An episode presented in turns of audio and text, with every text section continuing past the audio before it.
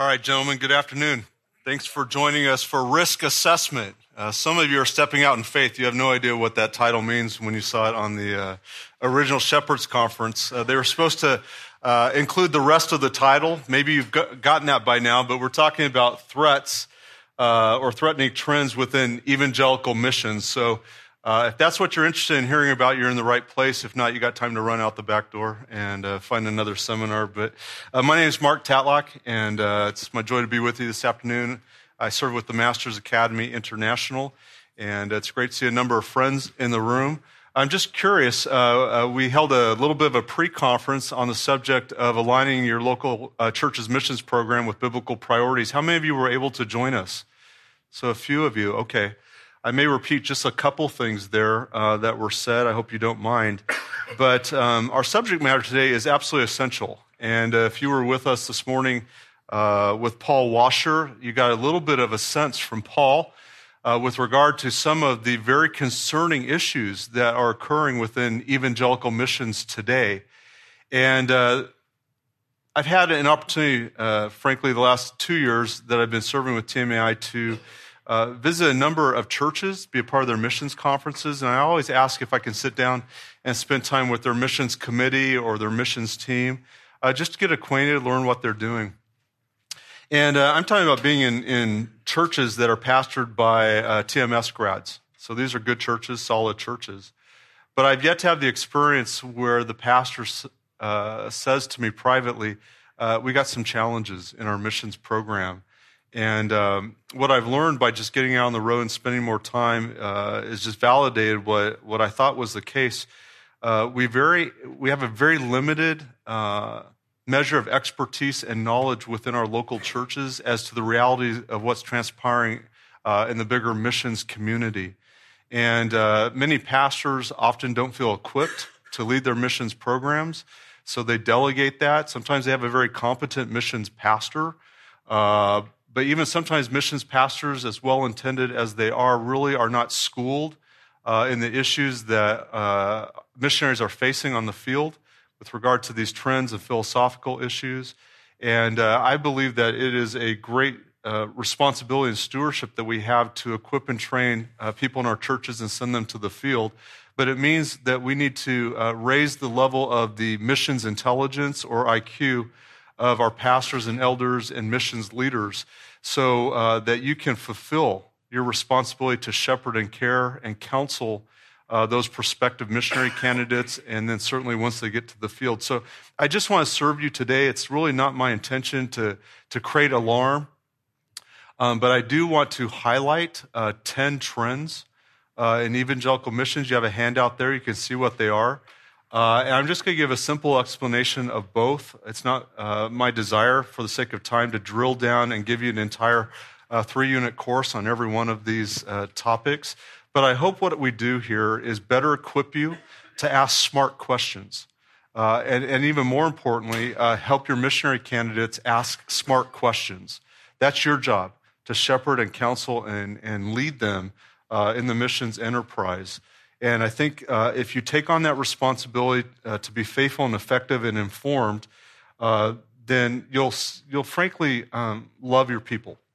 Uh, you'll save them a lot of heartache, a lot of confusion that's unnecessary because we didn't do our job. So, uh, my desire simply is to serve you. Um, uh, I want to also tempt you a little bit in a good sense to become a better student of missions, missiology, a theology of missions.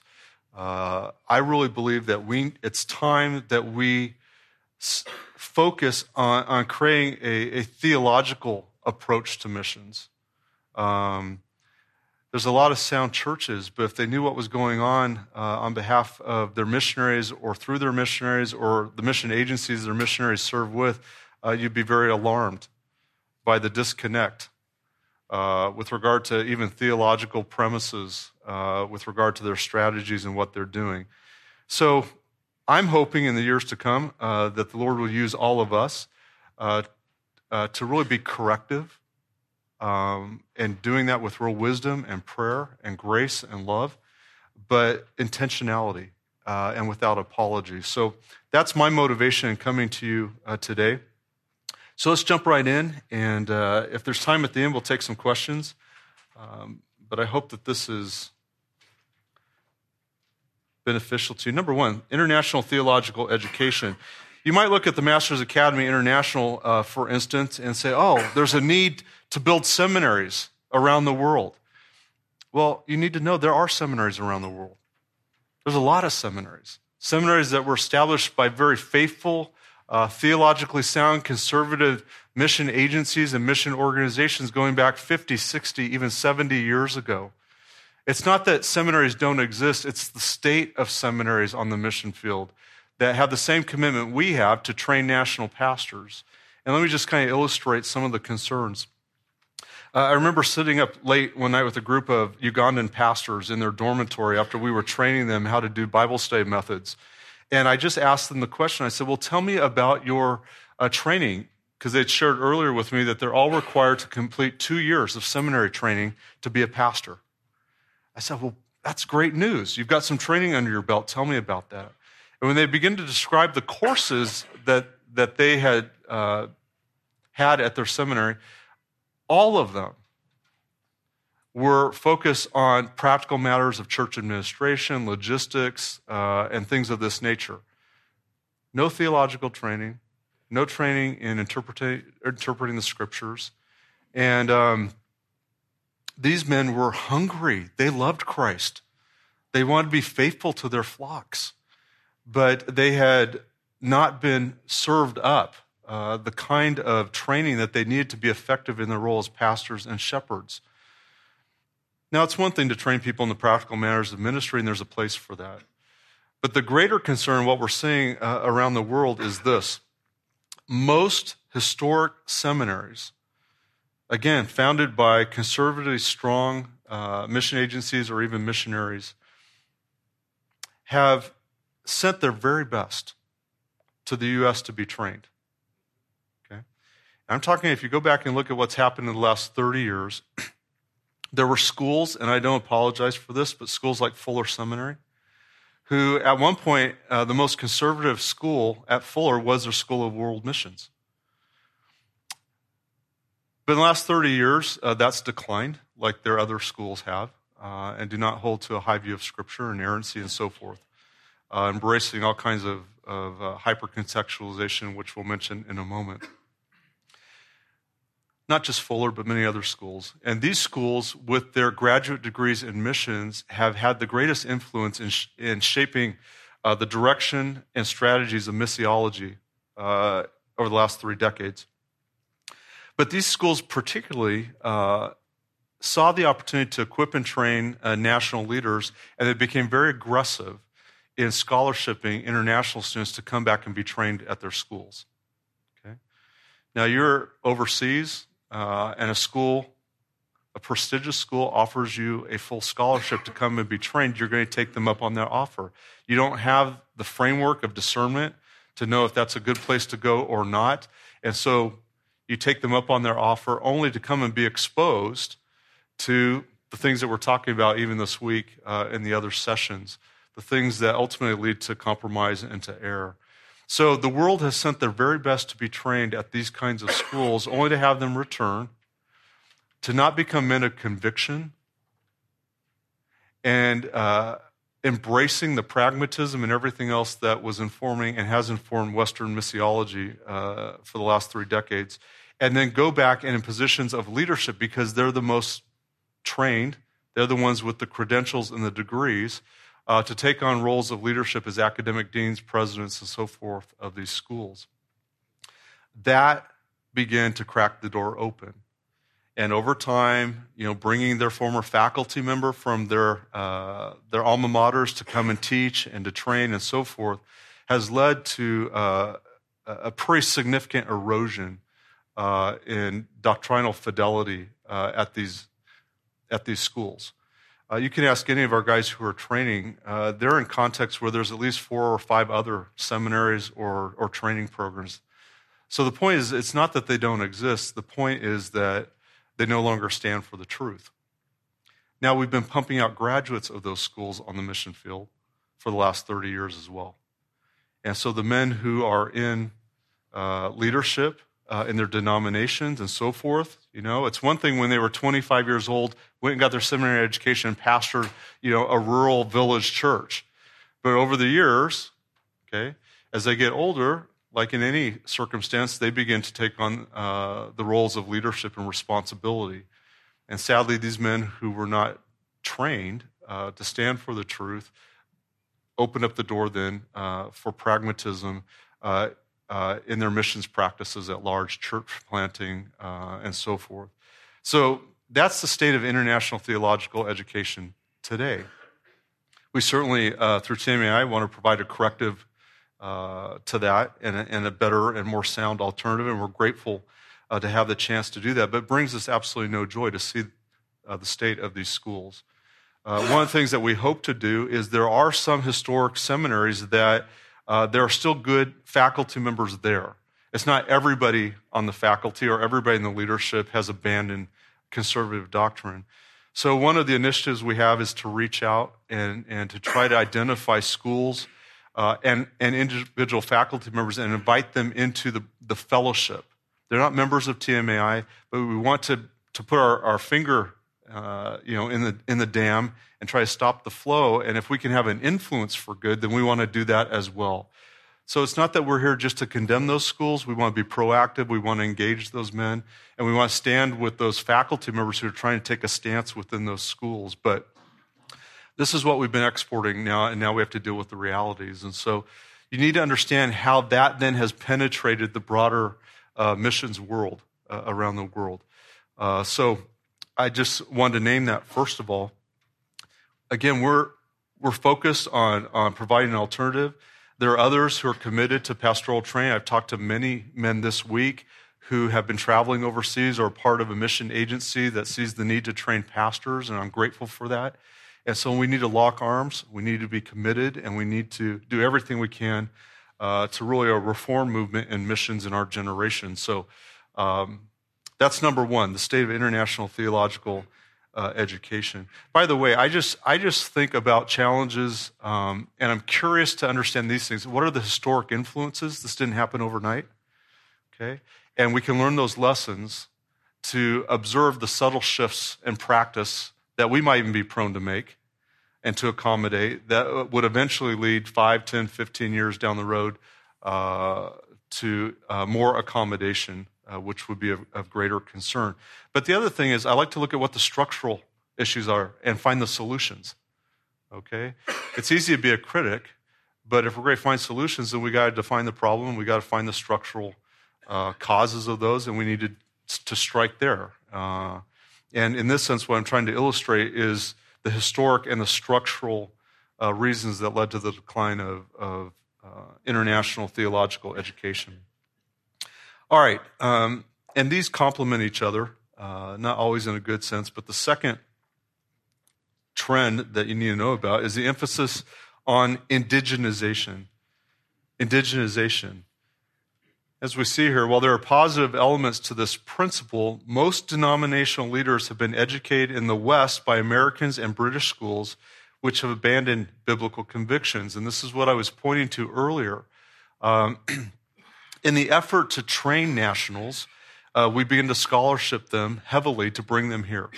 Now, in the early days, many of them didn't go home. If you're from a developing country and you come to the United States, and, and you got a lot of money being put in front of you to pay your school bill, and, and people, you know, this is the well intended but um, tragic uh, effect of, of not working smart in missions. So we brought a lot of the best leaders over early, and they never went home.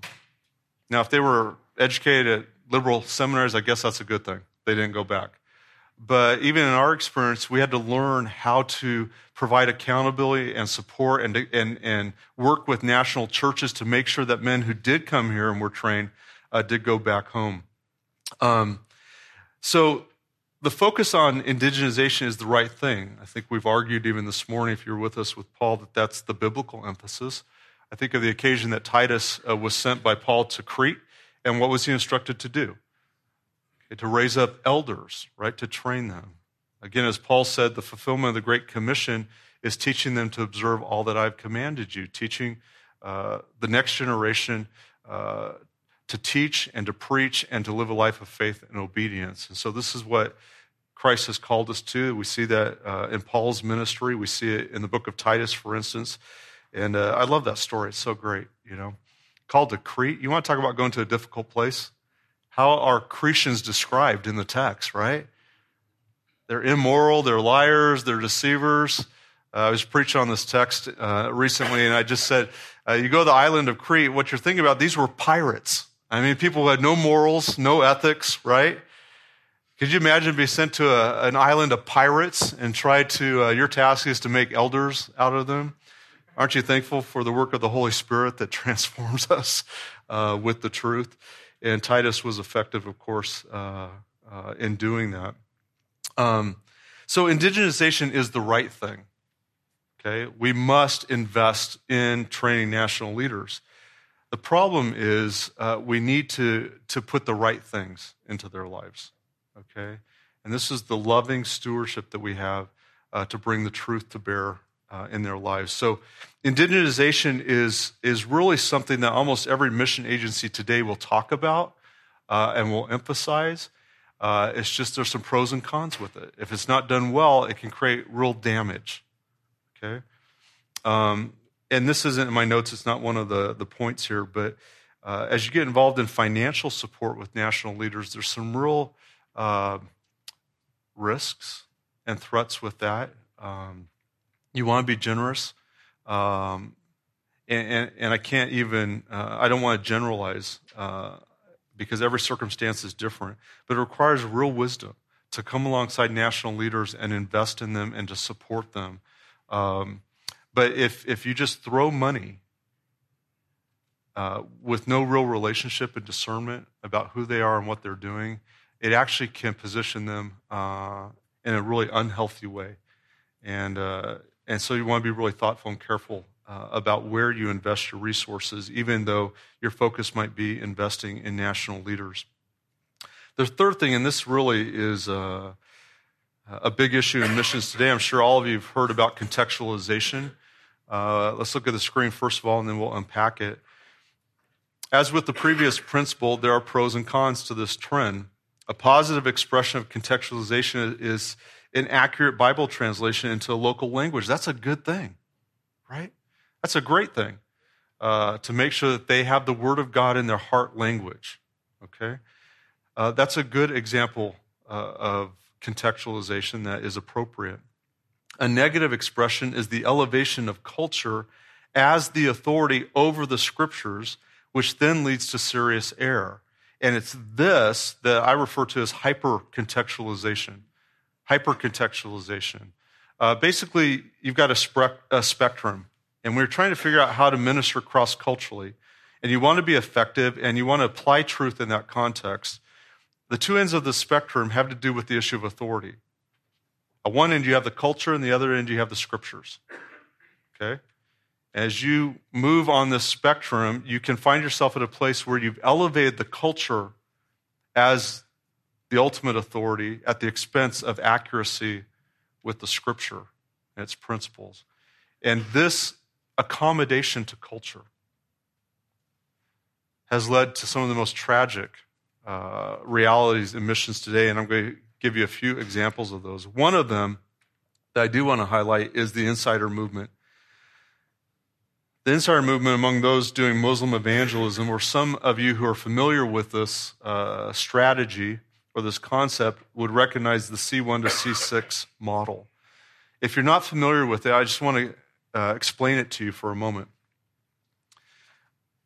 In um, 1998, an article was written in the Evangelical Missions Quarterly by someone named John Travis, who ministered in the Muslim world. And that's not his real name, it's, it's known that that was a pseudonym. But he came up with what uh, he termed the C1 to C6 uh, spectrum of doing Muslim evangelism. And I want to read it to you. And this is the original C1 to C6, okay? First of all, C1 is this. This is what Travis writes Missionaries establish a church that is basically identical to wherever they are from. So if you're from Kansas, you're going to try to replicate your church experience maybe in uh, Saudi Arabia or Iran or wherever the Lord might lead you, okay? In this case, services are conducted in the, the language of the missionaries. They call themselves Christians and have very little cultural connection to the region where they plant the church, okay? And this was true for many of us in missions, is we simply tried to imitate or create mirror images of what we did in the U.S. without any consideration to the culture. In this case, they never even tried to, to preach in the local language. They did everything in English. Okay, so that's way down here. C1 is on that end of the spectrum. Absolutely no consideration for the culture. This is what we're going to do, and everybody has to just, uh, from the culture, adapt to our ways. All right. C2 is the same as C1, except the services are conducted in the language of the region. Okay, so a little bit more uh, accommodation, and we're actually using the local language. Okay. C3 okay, as we move, is they have incorporated many non religious cultural forms of the region into their community, such as dress, art, etc. So a lot of the aesthetics of the culture, a lot of the externals, uh, they begin to uh, include or, or accept within body life. Okay, that may or may not be wrong. Okay, um, and, and, I'll try to come back and explain to you uh, how to think about that. But in this case, uh, they begin to accept some of those forms within the context of the church. Now, they still reject any purely Islamic religious elements. They may meet in a traditional church building or in a more religiously neutral location. They call themselves Christians, but try to have a more contextualized presence in the region. All right, C4. They are similar to C3, but they incorporate some Islamic religious elements into their community, like avoiding pork, praying in a more Islamic style, using Islamic dress, and employing Islamic terminology. They call themselves follower of Isa or something similar. Their meetings are usually not held in traditional church buildings, and they are not considered to be Muslims by the Muslim community. So you see, we're moving a little bit more accommodation okay, and identification with Islam. All right, C5. They retain their legal and social identity within their Muslim community. They reject or reinterpret any part of Islamic practices and doctrine that contradict the Bible, so as far as their own beliefs. They may or may not attend the mosque regularly, and they actively are involved in sharing their faith in Jesus with other Muslims. They may call themselves Muslims who follow Isa or just Muslims. They may be viewed by their community as Muslims that are, are a little unorthodox. Okay? We've moved now considerably. And then C6, okay, the other end, they keep their faith secret because of an extreme threat of persecution, suffering, or legal retaliation.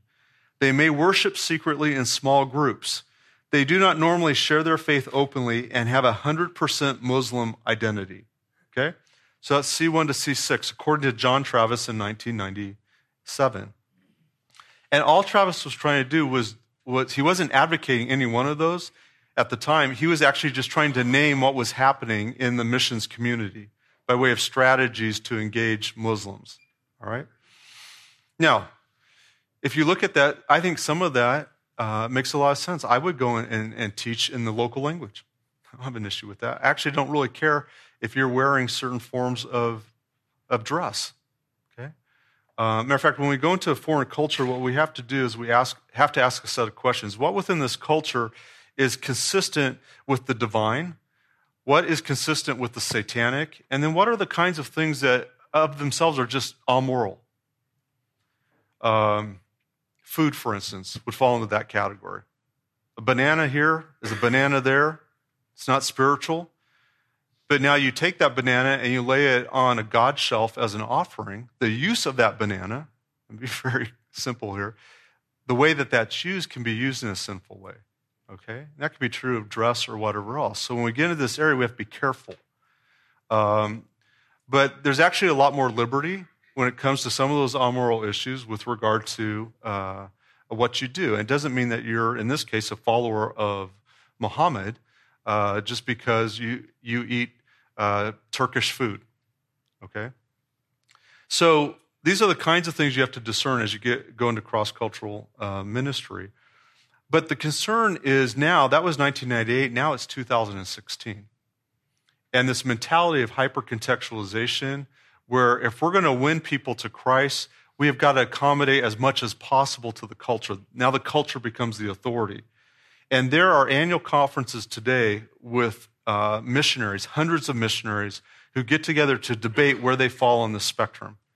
But the reality is, even the, the forms on the end, the C4, C5, and C6, where maybe even 20 years ago there wasn't as much accommodation doctrinally, now we're seeing a considerable amount of accommodation where there's absolutely no distinction between uh, Muslim background believers, is what we call them, who are living as Muslims. You know, uh, and so I want to read something to you. This comes um, from a gentleman, uh, a pastor actually, and missionary, uh, whose last name is Strand, and he speaks specifically uh, to this issue, uh, particularly the C5 uh, aspect. Listen to what he says C5 contextualization, I believe, always crosses the line because even in its best implementations, it still rejects Christian ecclesiology. What they're saying here is stay in the mosque, keep going to prayers, keep doing everything just like a Muslim and try to win people within the mosque to follow Christ. Okay? So he says this rejects Christian ecclesiology. How does one worship in the Islamic mosque under the leadership and spiritual authority of Islamic imams? How does one recite the Islamic prayers and the Shahada, even if one says they have given it new meaning? See, what they do is they use the same terms, but in their mind, uh, they'll say, I'm thinking about biblical truth, or, or I'm using those external forms, but I understand the correct biblical thinking. Well, really. So he says, How does one recite the Islamic prayers and the Shahada as an expression of true worship?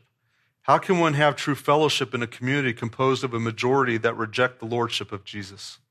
And most C5 groups go even further i.e., they give prominence to the Quran as God inspired scripture and Muhammad as a true prophet of God. While some of the Western proponents of the Insider movement stop short of declaring these doctrines to be true, they often leave the door open by simply asking questions like Is the Quran God's word? And is Muhammad a true prophet of God? And then declaring that one must answer these questions for themselves. See, that's the subtle danger. There's no conviction, there's no definitive response to asking those questions. This is become common practice and acceptable practice, even among some conservative uh, mission societies. Now, my dear friends, you got a beloved couple in your church who want to go to the mission field and they have a heart to reach Muslims with the gospel. And you know, have no idea this is going on. And you find out, well, what mission agency is working uh, in Muslim context? Okay. And you try to ask some questions. They might even post their doctrinal statement up there. Only to send these people out and find that they're part of a team where people are all over the spectrum. Okay. That's my concern. Okay. That's why we, we've got to step up. We've got to really raise our level uh, of understanding of what's going on. Matter of fact, we need more leaders in, in missiology and the missions movement. We need more people at the table who are willing to take a stance for the truth. But um, these are the things that have begun to creep in uh, at the leadership level. A lot of this has come out of really uh, uh, the shift within uh, the graduate degrees in missiology today. Uh, what you've seen is an, is an acceptance of sociology, okay, pragmatic methodology, and almost no theology in these missions programs. And then that's what these guys uh, graduate with their degrees, uh, their wives do, uh, and then they end up in positions of leadership of their missions organizations and things like that. So uh, you need to be aware of this. And my point is are you going to be able to change all that? No. But your first responsibility is, is those missionaries that you're sending out. Okay? Um, you need to equip them and you need to help them be discerning in asking good questions before they commit their life and, and, and commit themselves to serve uh, under the authority of these kinds of, of organizations. All right. Another expression uh, of contextualization, and I alluded to earlier, is Bible translation. Okay? And um, there's a great need for Bible translation. We've actually numbered the number of known languages in the world that have no translation, uh, don't have a portion, don't have a New Testament. And uh, the Bible translation mission agencies know those numbers and they've targeted those groups and they're trying to identify missionaries to go out and, and work among them. But what I want you to understand is there's debates today uh, with regard to philosophy of translation. So let me illustrate this way. There are debates related to English translations, right? We're familiar to those, okay? Living Bible, ESV, uh, NIV, you know, the philosophies that inform those translations, ESV. And they're familiar to most uh, with regard to the idea of formal or dynamic equivalency and where it's adopted. However, there are additional complications and debates which occur when translating from the English to the local dialect of a national people. I didn't know this uh, for many years until I was, it was explained to me that in most situations where Bible translation is occurring, um, what they're doing is they're simply taking an English translation and translating from that into the language that they've alliterated. I commend the missionaries who've gone into those tribes. They've, they've invested the time to try to take an oral language and to actually uh, break it down phonetically, create an alphabet, and begin to write uh, a dictionary for that language. That's noble work. That's good work. It's necessary work. Okay? So I'm not criticizing them. But then those same dear people, only trained in the area of linguistics, are asked then to actually translate the scriptures, beginning with the English translation into that language that they've documented. Okay?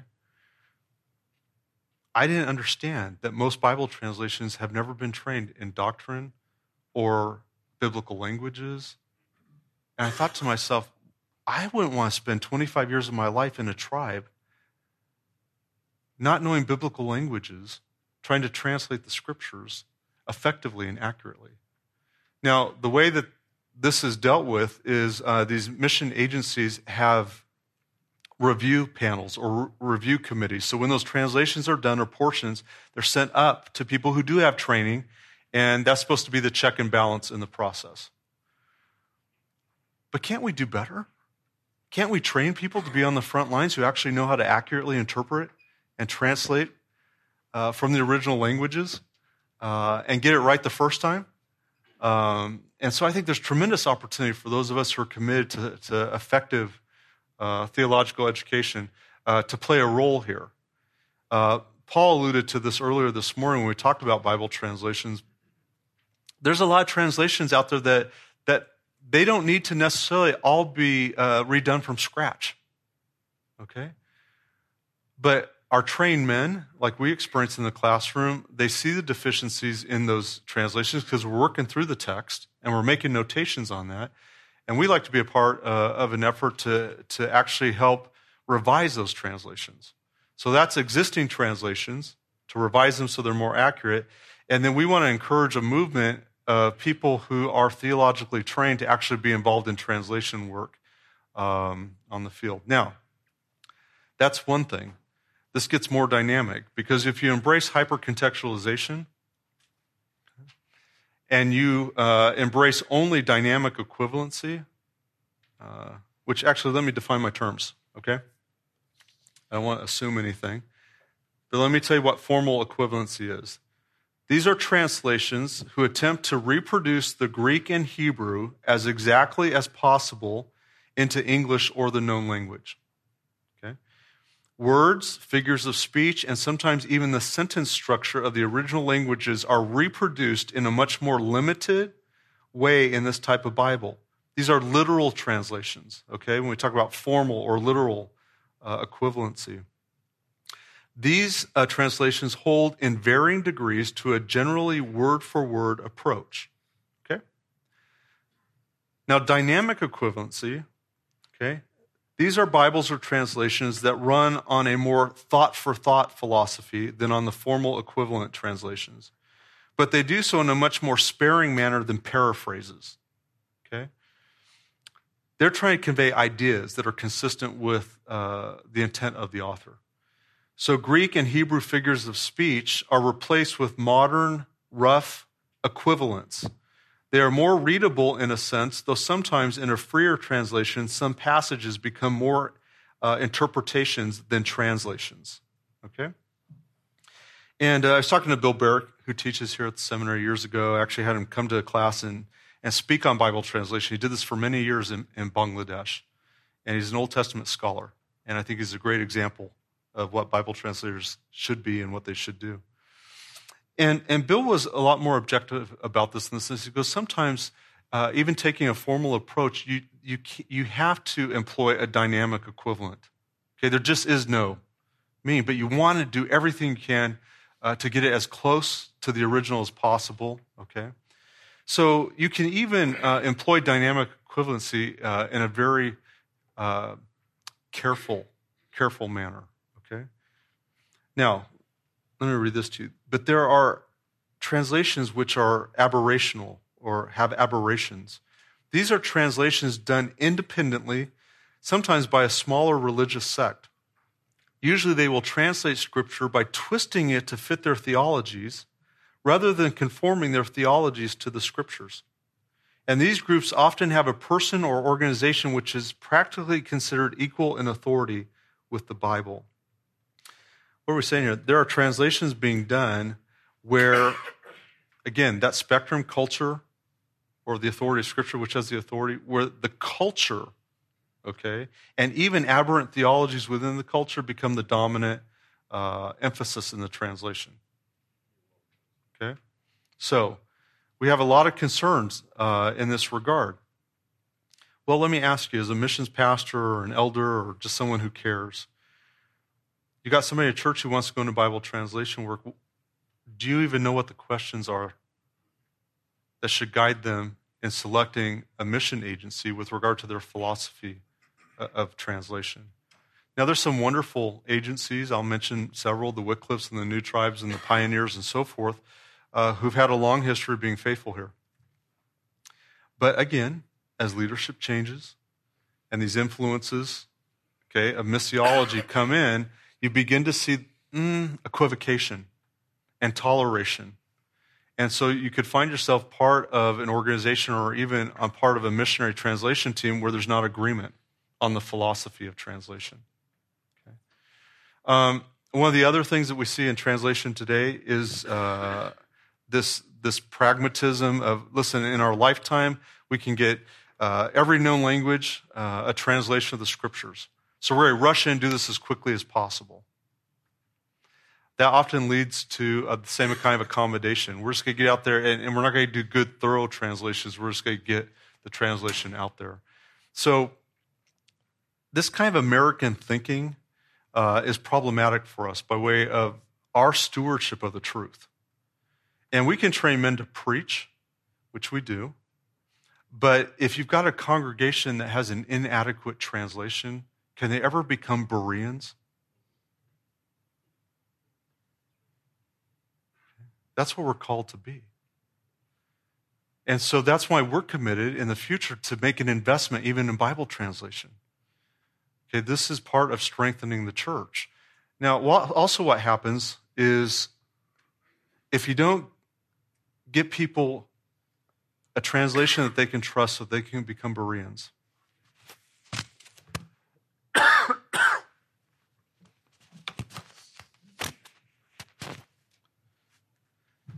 Where does the issue of authority reside in that church? What happens is the issue of authority resides in the man behind the pulpit. Now, if he's trained and he's faithful, okay. But you want the authority transferred from a man to the scriptures, okay?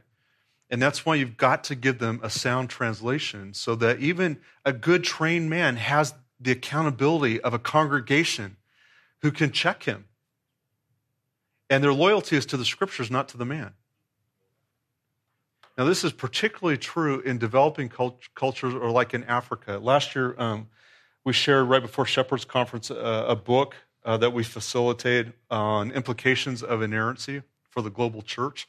In fact, we have copies, I think, somewhere in the back of the room. If you didn't get one, we can give that to you before you leave.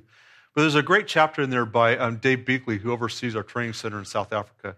And Dave's point in that entire chapter was this issue of authority. And what Dave says is in an African culture, okay, more of a tribal culture working in the black uh, uh, culture and environment, authority, particularly in oral cultures, always is passed down by the tribal leader.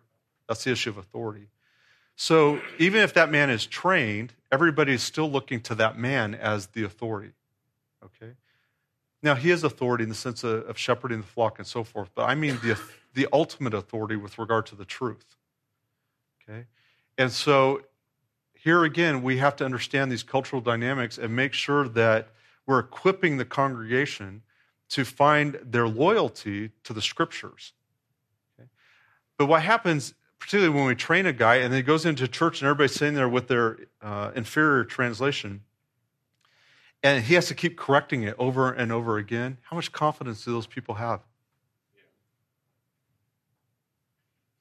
So we have some work ahead of us. We need Bible translators, is my argument, okay? But we need th- theologically trained Bible translators, and we need to be a part of a movement uh, to uh, overcome some of these, uh, these tendencies today.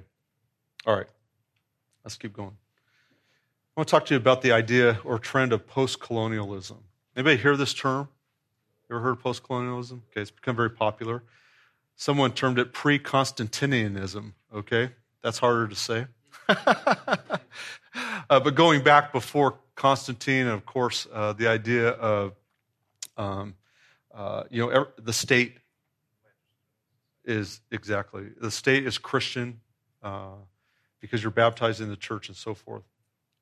We won't get too far into that. But this idea of post colonialism, in one sense, there are some pros, okay? A rejection of non biblical authorities, that's a good thing. Because during colonization, there were a lot of things that were exported overseas that weren't biblical. Okay? So, to the extent that's what they're assessing, that's a good thing. A rejection of extra biblical mandates there was a lot of early missionaries movement that could be characterized by legalism. Okay? And so we got to help the church overcome some of those kinds of, of tendencies if they're rooted in their missionary tradition. A rejection of reliance on tradition versus scripture. Okay? That's a good thing. Just because that's what the missionary said or we've always done it this way, that's not a good rationale. Is it biblical? That's the question or a rejection of overemphasis on Western practice versus biblical principles. And I think early on, as we, saw, we saw even on that C1 to C6 model, there were missionary efforts who just simply tried to replicate Western culture. And that was so integrated with their church culture, there was no distinction made between those two things. Okay? And to the extent that, that Western practice wasn't biblical, then that's not helpful to the church. Okay. Some of the cons, though, of this pushback uh, of colonialism is this there's a real, real strong wave today of rejecting all Western missionaries. Now, I guess if they're bad missionaries or um, their philosophy is not biblically sound, I guess that's okay. But, but what I'm really referring to here is the idea of anything that is associated with the Western church. Okay? or its missionaries, then we want to reject that. We want to do our own thing. It, it, it can lead to a um, hyper nationalism. Okay? So you've got one extreme uh, in some places with regard to colonialism and some errors, and now you've got an overreaction in some cases. So you're a Western missionary, you know, and, and you're made to feel, well, you have no place with regard to serving the church around the world. All right. There's also a rejection of historic missionary practices and teachings. And to the extent that these practices and teachings were sound, that's a problem for us. Again, overemphasis on nationalism at the expense of truth. Okay. Uh, and then a vulnerability to error or heresy. Let me illustrate this a couple ways. A few years ago, uh, I was handed a copy of the African Study Bible. Some of you may have seen it. There's some really good articles Okay. there's some really bad articles also. Okay, there's an article in there on the role of women, completely feminist argumentation. But the authors of the African Study Bible, whose priority was contextualization, okay, said, We want to look for national theologians to compose the article so this is an African study Bible. Well, the problem is if you've already tolerated accommodation on truth, and for the sake of having something that's just African, then you accept these deviant or unbiblical views on certain things, but because they're African leaders, then it's okay.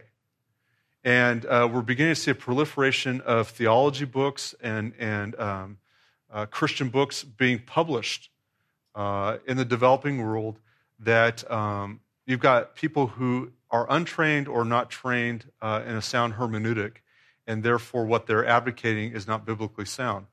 And uh, it's a sensitive issue, okay? Uh, I, I'm a big advocate of being very respectful to the nationals, but not at the expense of truth. And so, uh, for many of us who are Westerners going into cross cultural ministry, this is a real area uh, that requires wisdom uh, to move into. And I just want to warn you, you're going to experience some places this kind of, of pushback or this reaction. Okay? One of the other areas that we see this uh, particular trend uh, manifested is what I term, uh, and others, vernacular theologies. Some might call it non Western theologies, national theologies, whatever that might be. And these are these books I'm referring to.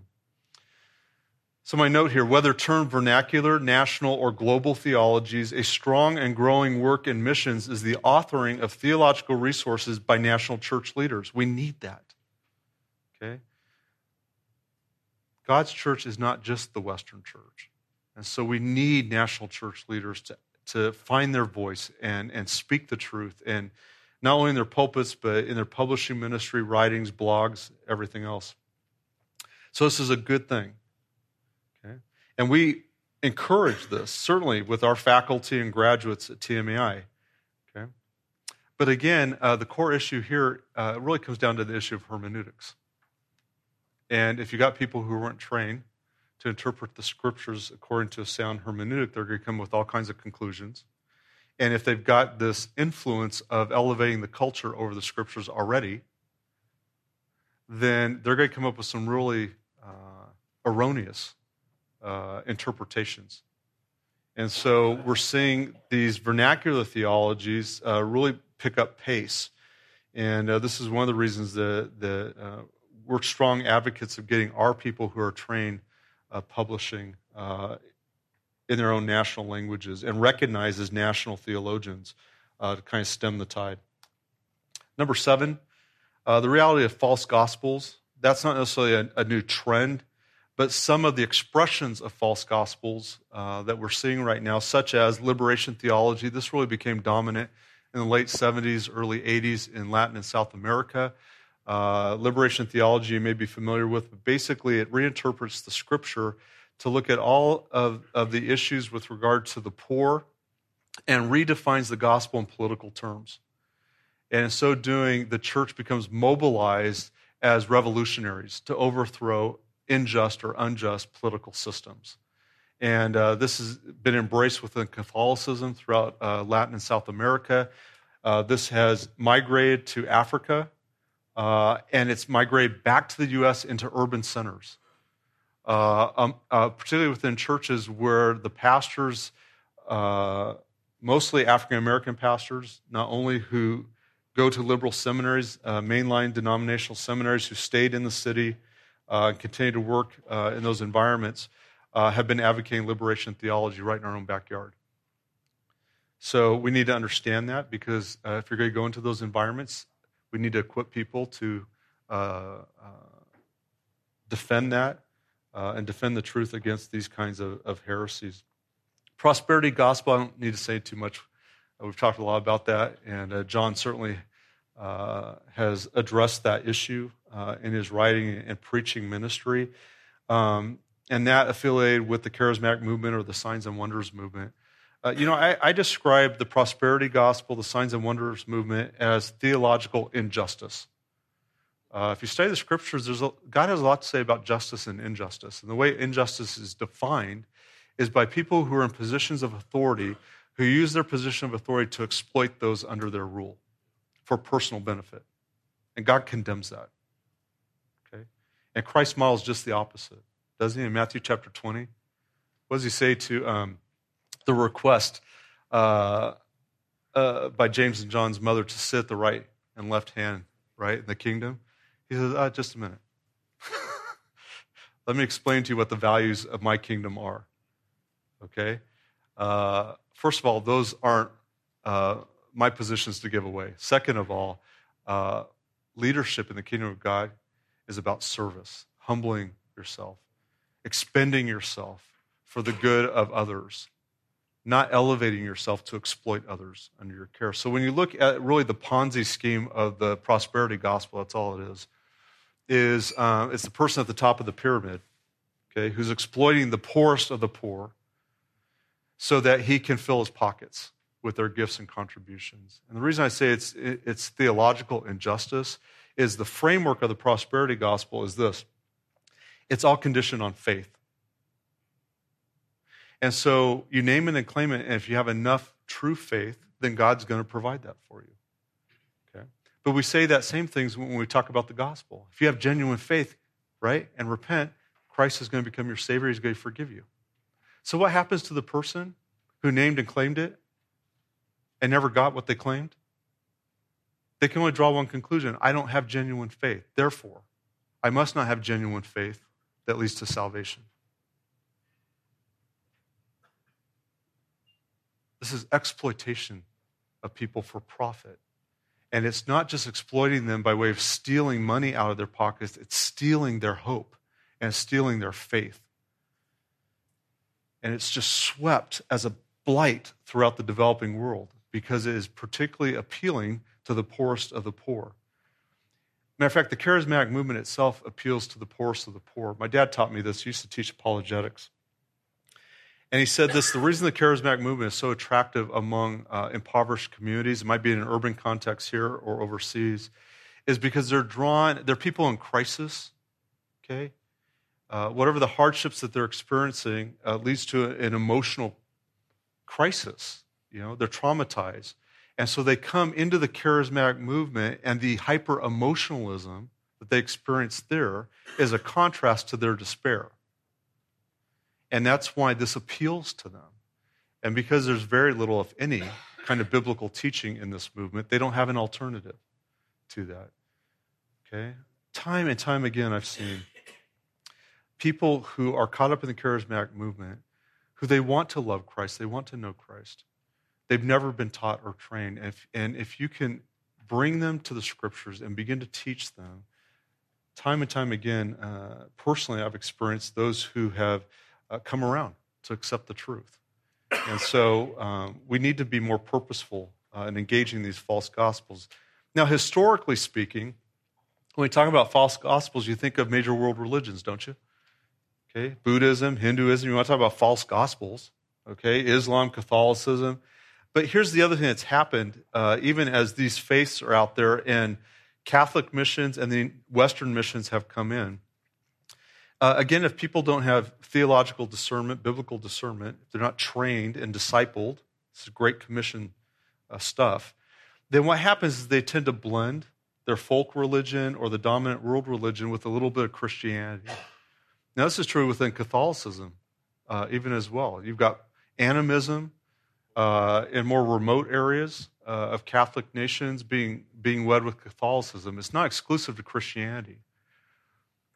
And so, a lot of times in the missions movement, we, we move into an environment, we preach a simplistic gospel, we do not disciple the church in the truth, and we roll on to the next thing, and to the next thing, and the next thing, and we just put a chalk mark on the wall and we say, see, there's another church or there's another convert.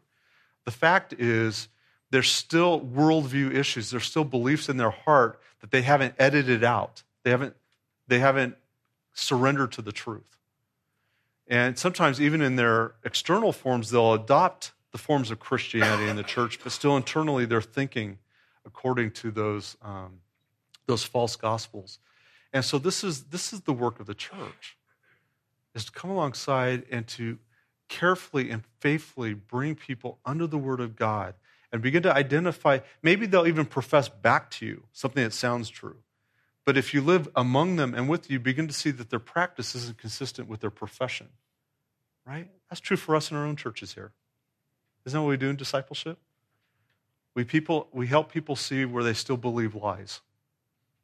And where those lies then lead to action, which they always do, then we have to point to that and say, what is it that you're thinking or believing that's led to this behavior or action? And we need to bring them back to the truth that then will produce the fruit of obedience and righteousness. So there's a lot of work that we have to do with regard to false gospels, but we better not be the ones who make our people or our converts uh, vulnerable to these syncretic uh, forms uh, of religion because we didn't do our job.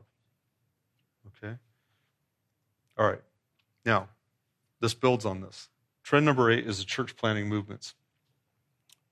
Is church planting biblical? I think you've heard that this week. we agree that's the priority uh, of the scriptures. That's our priority uh, of equipping pastors and national leaders uh, who plant and strengthen the church. Okay, we're all committed to that. But do you know that today uh, there are some advocates of what's referred to as the rapid church planting movement? I heard one uh, story about a man uh, who worked in India who claimed that in the last year he had planted 10,000 churches. Wow. I'd like to jump up and down and say, Praise the Lord.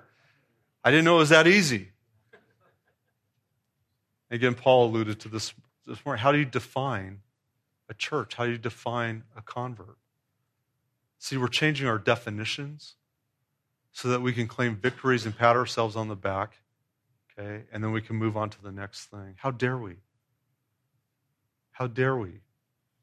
Preach a simple gospel and, and call people a church when, when there's no equipped leadership, okay? There's no ability to, to disciple and to teach the people in that church. This is that American pragmatism where we define success as bigger and better. We define it by numbers. Okay, and we need to repent of this. Now, there are wonderful church planting movements. Okay, and the reason I mention it here again, if, if you're going to raise up people in your church and you have the priority of church planting and you send them out, what philosophy does their mission agency or their team hold to? And by the way, don't be apologetic by asking these questions. Okay? You don't owe the mission agency anything, you owe your people everything. You're the guardian, you're the shepherd of your flock. Okay? And not just them, but the people they're going to go to minister to. And frankly, if the church would get more informed and stand up and start asking these questions, they might actually stem the tide with some of these mission agencies. Your, your job is not just to pass the plate and, uh, and say, I'll pray for you. Come on, roll up your sleeves, get busy, get informed, get engaged, and take this responsibility seriously. And God can use us in our generation uh, to provide uh, a corrective to this. All right, trend number nine. Some of you would recognize this. Uh, I just term it the orality movement, okay? Um, let me read my notes and then comment. An overemphasis or exclusive practice of narrative preaching challenges biblical authority, okay? Instead of seeing a maturation model of bringing people who have no written language to a place of literacy, then biblical literacy, it attempts to contextualize to an extreme, which is needed in an oral only approach to teaching. And in a context of no trained church leaders, the risk of faulty teaching is very high. A pre Reformation reality, but potentially worse. Again, as I said earlier, abandoning the Berean model leaves the church vulnerable to error. Now, what did I just say? Okay. There's a movement right now of going into uh, unreached people groups and, and tribal settings that don't read or write. They have an oral language, okay, and looking for a shortcut. Now, there are some brothers, I'll give it to them. I think they're, they're approaching this in a correct manner. Okay? But at large, the orality movement is again looking for a pragmatic shortcut. And so instead of investing the time, okay, to get their language uh, translated or, or, or documented, uh, teaching them uh, to read, and then teaching them the scriptures, we got to cut to the chase. Okay? Now, that's, that's not to say there aren't things we should do to immediately teach them in an oral fashion. okay? I'm talking about your long term commitment to these people, okay? And if you try to cheat it, you're going to fail them. Now, here's what's happening the orality movement at large, there are some good things trying to solve and address this issue bringing the truth to bear in that culture uh, uh, in a more direct fashion. But what's happening back here is many of us have embraced, or not us, but within the Western church, have embraced um, this idea of narrative preaching, okay, storytelling as preaching. And it's particularly this trend mapping onto the orality movement that I'm trying to raise awareness of. So you're well intentioned to go in an oral culture and bring biblical truth to bear in them, and, you're trying to find meaning way, meaningful ways to do that, um, uh, to teach them, okay, orally. Okay, that's important to do. And then also eventually teach them to read and, and teach them to read the scriptures and, and so forth. Okay, that's good. But this idea of narrative preaching, okay, and there are narrative passages in scripture. You understand why there's different genres. But what I'm talking about narrative preaching is this idea that people will not tolerate expositional preaching. So, what we need to do is we need to tell more stories. Okay? And so the authority becomes in the power of the man to persuade by his illustration or his story whatever principle that he's teaching. It's these folks who are getting involved in the orality movement who then are, are skipping all the way over and say, we don't need to train people. We just need to take this narrative approach of storytelling. This is such a gross disservice to those dear people. When will they become biblically literate? And frankly, I don't really care about your story. I want to know what God has to say. Okay? I don't care how winsome you are, how creative you are, how clever you are in your illustration. illustrations have their place, right? Christ used parables. Okay, you can make an argument that there's a need to illustrate things. But we're way down here on this extreme because, again, we're looking for the cleverest and most pragmatic solutions. Okay? And when you reject the hard work of becoming a student of God's word and you're looking for shortcuts because you're what? Trying to accommodate the lowest level of interest. And that's what we see in the whole seeker sensitive church movement is just let's dumb everything down so we don't scare people out of the church. My friends, listen, I'm going to say it for all of us. Christ's call to be a disciple began with the invitation to take up your cross and to die. Why, why dare we not present the full gospel and the invitation to follow Christ to the people that, that we're trying to evangelize? Count the cost. Count the cost. By the way, we were talking about the C1, C6 movement, the insider movement. You know what most genuine Muslim background believers say about Western missionaries who advocate the extreme forms of this? You know what's governing them to justify this is fear. And they have no respect for these missionaries. Because they understand, they read the scriptures. To follow Christ means I need to be willing to risk my life. Don't tell me something different. And it may very well take my life. Okay, but that, that brings me into an authentic relationship with Christ, that willingness to come in. And they watch all these Western missionaries parading with all these accommodations. They say, listen, you're just afraid. You're just afraid. And I think they're right. Okay, because comfort has become the idol of the Western culture. And that's crept into our thinking and missions. Okay, got a little animated about that, but I'll move on. All right, uh, trend number 10 is, is the social justice uh, trend. Now, for many years, I've been studying and trying to speak to this issue of mercy ministry and social justice, okay? And you can go back and do a historic analysis, and I will argue that you'll find always in the church, uh, the biblical church, there was a commitment to care for the poor in their midst. James is pretty clear about that, right? And many other texts uh, to care for the poor. And it has a lot to do with our evidence of sanctification and, and and godlike love that we demonstrate towards one another that is a big part of our testimony to the transforming work of the gospel in our lives. That's what the book of First John illustrates. Okay?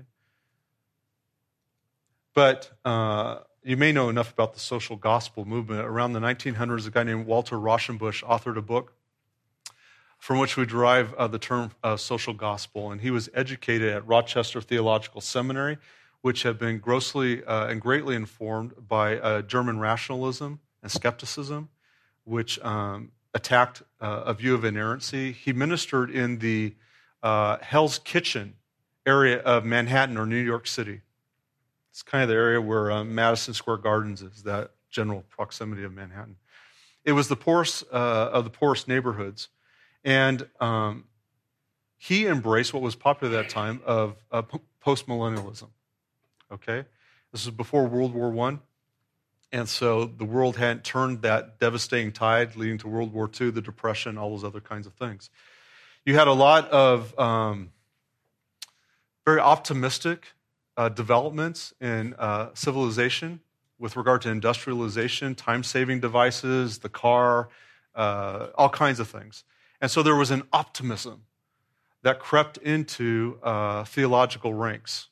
And this optimism, the social optimism, took precedent uh, over uh, what the scriptures taught because uh, German skepticism had eroded the confidence in the scriptures. Okay, so Rauschenbusch comes into prominence at this point, and he's just trying to articulate an argument as to why we should be involved in ministry among the poor. Sadly, his argument was basically uh, the idea of postmillennialism that we can somehow redeem culture or redeem society and usher in the kingdom or whatever definition he gave to it. Well, we're seeing a resurgence of an interest in mercy ministry. Much of it is good. But I'm very, very concerned about this uh, young, uh, evangelical, um, young evangelicals engaged in this whole movement of social justice because they don't have the biblical, theological, or historical grid to discern. And they quote a couple verses and they're often running with their life's work to end world hunger. Now, is ending world hunger a noble endeavor? You bet. Is that even a loving thing to do if people are starving? Yeah, absolutely. I can make those arguments.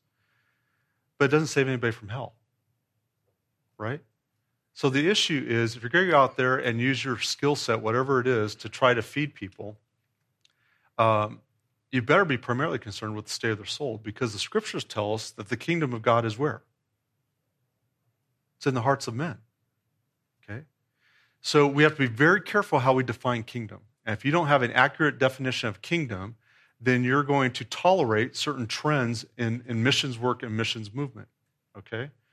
So we need to help these young people, particularly in our church, understand that, that if they have a heart for the poor and a concern to work with orphans and, and all of that, that the primary responsibility they have is to bring to bear the gospel.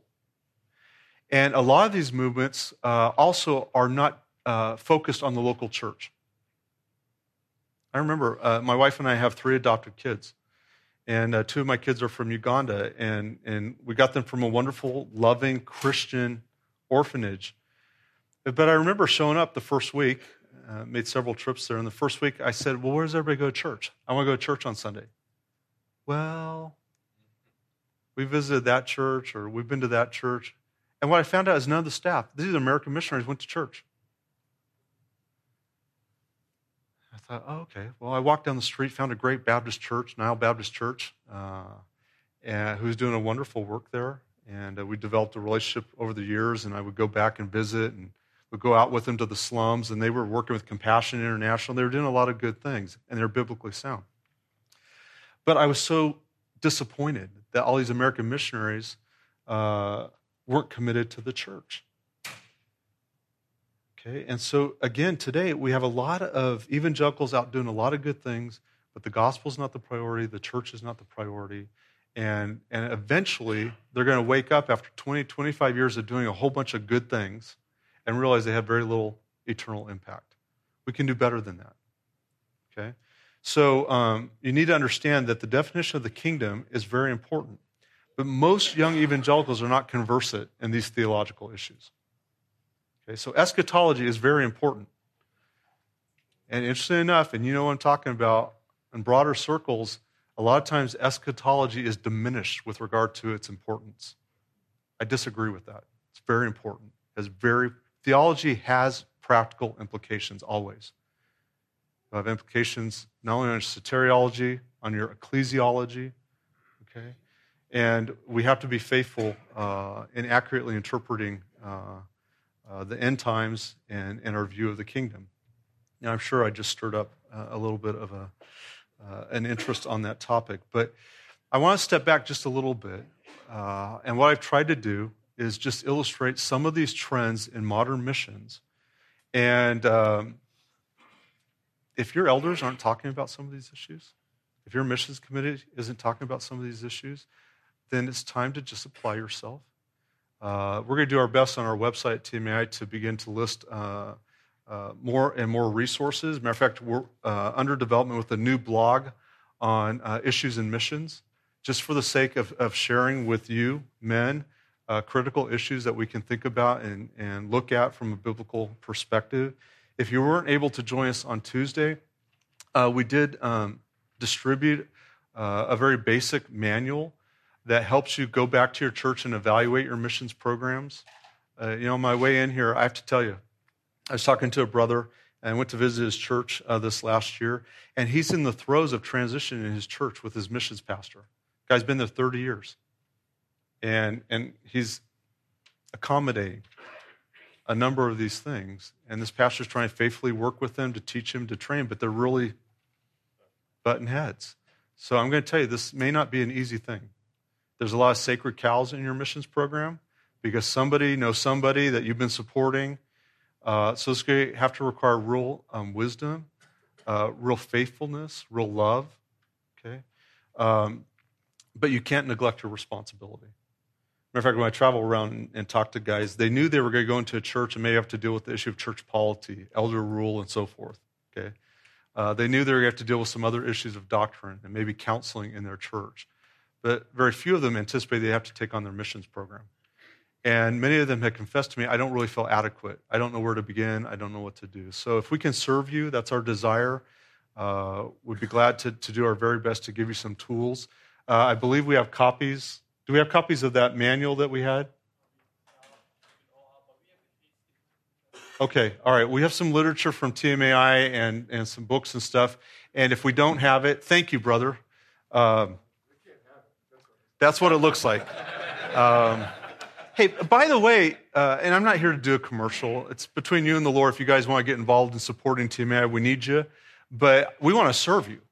We really do want to serve you by getting more good content and resources out there. So if you're not signed up to our regular communications, uh, or if you haven't been to our website, just go there, sign up to get um, our updates and our emails. Join us in this Reformation movement and missions.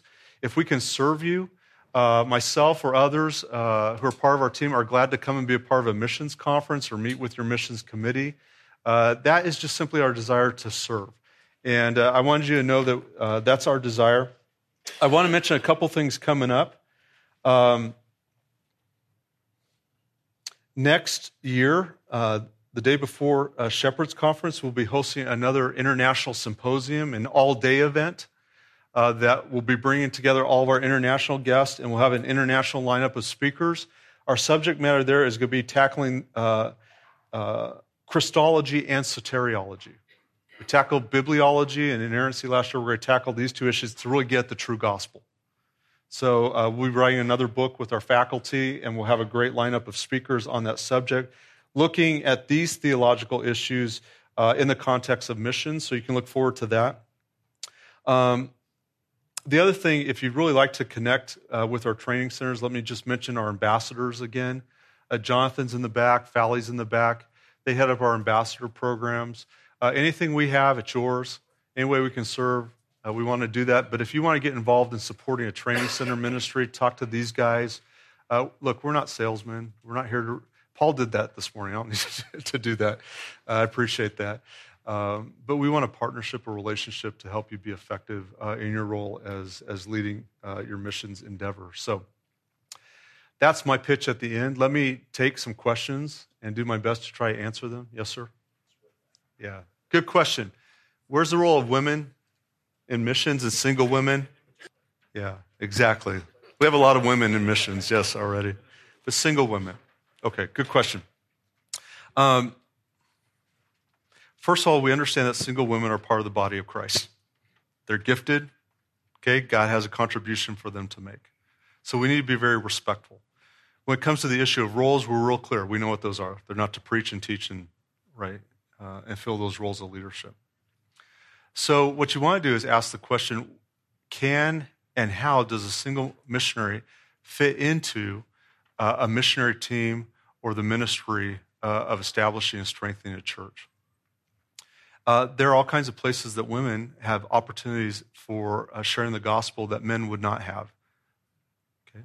So, in looking at some of your missionary efforts in context, maybe where there are Muslim women or things like that, as an example, they would actually be better positioned to be part of your evangelistic effort there. Um, there are other skill sets. Many of them are, are gifted in, in teaching uh, children, uh, teaching English, these kinds of things. Uh, the way we look at it at Grace Church uh, obviously, our primary commitment, because of the need, is to invest in getting trained men to train other men uh, to the mission field. But where there's a need, maybe administratively or in some of these other capacities, at the request of the missionary leader and the team, we'll consider allowing a single woman to go, okay, and to be a part of that, that team. It generally is for a short term period of time to meet a specific need. Um, my bigger issue is, as you think about this, is the issue of submission to authority. And it's not so much that she's going to be tempted to not be submissive, but the flip side of that is loving leadership is you have to you have to protect and care for those women that God's entrusted to you. And so I want to see if there's single women who find their way to the mission field, I want to see them in safe, loving, supported environments, not out there on their own. Now, if you study the history of missions, you can't argue that God's used women. Okay? Was it best or not? You can have that debate. In many places, women have been the backbone of the missions movement to the shame of the men. Okay? But um, what you never want to do is violate the biblical, clear biblical principles of the role of women when they come into part of a missionary team. Okay? It might become an issue of prioritization by way of what you invest in. And um, and so, to be honest with you, we don't send a lot of single women, very few, through our church because we've determined this is our priority. Now, in your setting, and, and you've got gals who are coming out of Bible college or Christian mm-hmm. colleges, mm-hmm. or they have a heart to go and, and work, I would say you need to make sure gospel first, church is the focus. Are they under the authority, okay, of headship and, and male leaders? Uh, are they are they serving a particular, are they using their gifts in, in, a way that particularly advances the purpose of the church there? If you begin to work through that, then I think you can come to a conclusion of what, uh, what is best and what you'll do. Um, so I don't want to just be prescriptive. I, I think you want to always be principled, you know, in that approach. So that's how I begin to think about it. Um, and I get all over the guys. You got 10 gals on the bench ready to go to the mission field and you got no guys, you got a bigger issue. Okay? And a lot of those gals would make great wives if they could find decent men uh, who'd step up, right? Okay. You had your hand up. For a Bible translation in particular, yeah. TMAI have any personnel or right now? You know what we're doing right now? We have some students and graduates of, of the seminary.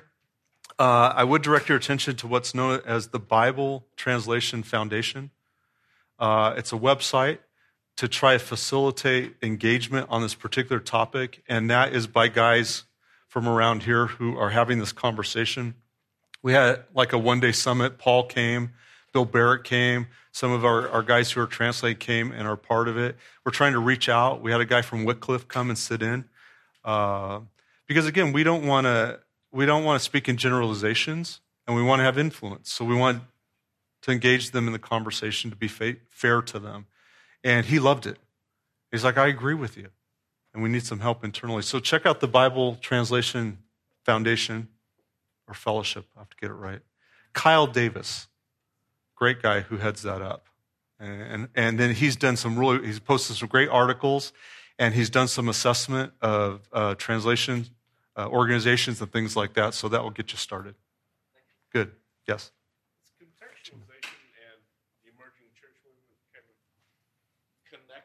Oh, yeah. Yeah. The emerging church movement is the North American expression of hypercontextualization.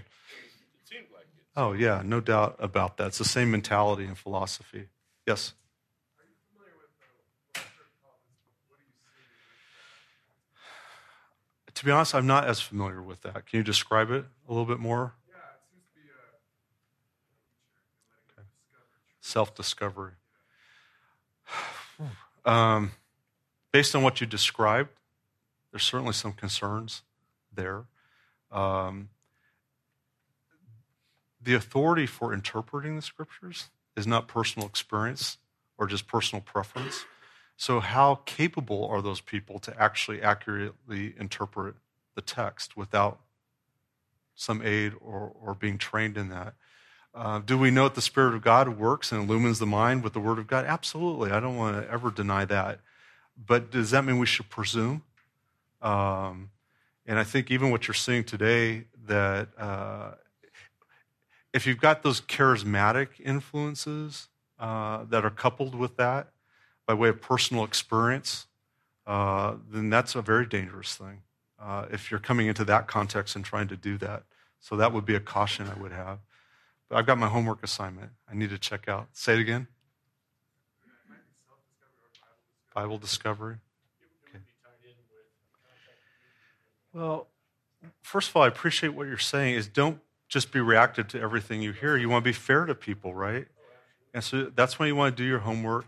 Um, uh, let me put it this way. Uh, we can talk about resources in a second, but if you're working with key mission agencies, what I've seen many churches over the years is, is they sift through uh, which ones that they really have confidence in, and, and they cultivate stronger relationships with the leadership of those mission agencies. And, and even if there's a, a concern that comes up, they work together in, in addressing that issue and getting accurate information for the sake of their missionary. And so uh, you always want to pursue that kind of relationship. Uh, don't mean, be negligent in that. Uh, on, a, on a broader perspective, you know, you can read things like EMQ, the Evangelical Missions Quarterly, or the International Bulletin of Missionary Research, and, and you'll be exposed to all this real fast. EMQ historically has been very conservative. It's, it's begun to include, be more inclusive of these kinds of issues. But that's a great education. Um, there are some really excellent books uh, with regard to doctrine and theology of missions that set the foundation and grid. Um, and we're posting those on our website. Matter of fact, they're in the back of the manual uh, that we can get to your hands.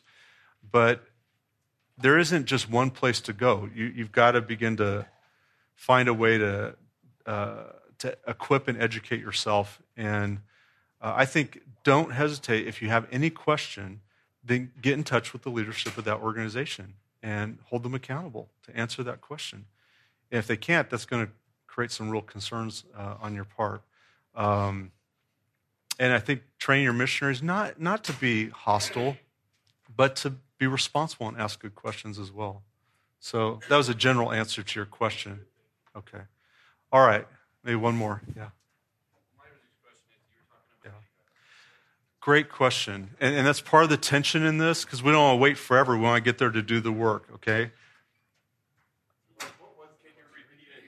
Oh, yeah. The question was um, you know, if you're, if you're talking about going to Bible translation work and go on to get further theological education and biblical languages, you know, that's a lot of time and money, which money is another big part of education, which prevents people from getting to the field. So, um, what do you do? Do you just keep on? That, is that the only uh, thing to do? Uh, I would say this.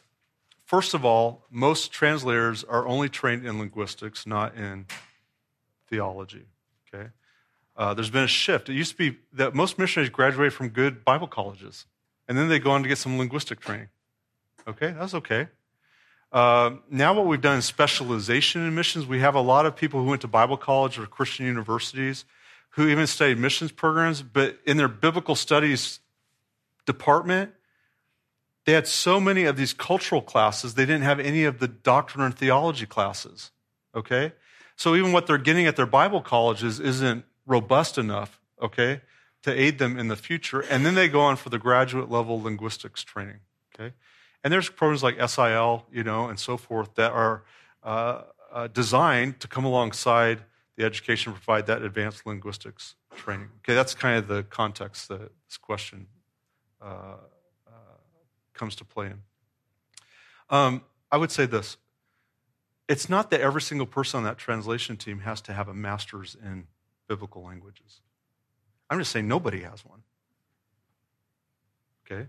And so this is where we partner together. Maybe somebody is stronger in the linguistic side of it, and somebody else has, has got the training there. And that's why a team approach, uh, I think, is helpful uh, at that point. Yeah. Yeah. No, we're not even there yet. So let me clarify. We're just having a discussion about the need and what should we do moving forward. So uh, this Bible Foundation uh, translation foundation is simply just trying to raise the conversation do some assessment of the current trends in Bible translation work, and then make an argument that we should wed uh, theological education with the Bible translation movement, and then look at where we can serve. What I was saying is where we're in a classroom and helping national pastors accurately interpret weak translations in the classroom. Well, you do that year after year after year. We've got a really great body of work there that if we could engage with the translation societies in that area, maybe what we can do is encourage them uh, that will be a part of the revision of those translations. We've already done the work exegetically. Now we can come alongside and work with them to reissue updated translations. That's where I think there's a, short term opportunity for us at TMAI to be involved. Okay, because we're not starting from scratch. We're actually doing this every day in the classroom. The bigger issue of the world of Bible translation is going to require more thought about how to equip and train people and what that's going to require moving forward. My real concern is just uh, that we not get caught up in this idea of, of, of pragmatism that, that isn't willing to invest the time. It does take 20, 25 years to complete that translation. That may just be the New Testament. But isn't the Word of God worthy of that kind of commitment? And uh, who cares that we can claim, hey, you know, my lifetime I translated 10 different translations? Who cares if we've not served the church faithfully? And so I know I'm being a little sarcastic in that, but, but that's how serious the issue may be. And uh, we, have, we have debates within, on mission fields and within uh, mission organizations as to where people fall uh, in their philosophy of translation. We need to help our own people that we're sending out uh, to go into those conversations and make good choices. So thank you for asking a question. Gentlemen, thank you for your attention. I hope you've been benefited. If we can serve you, let us know.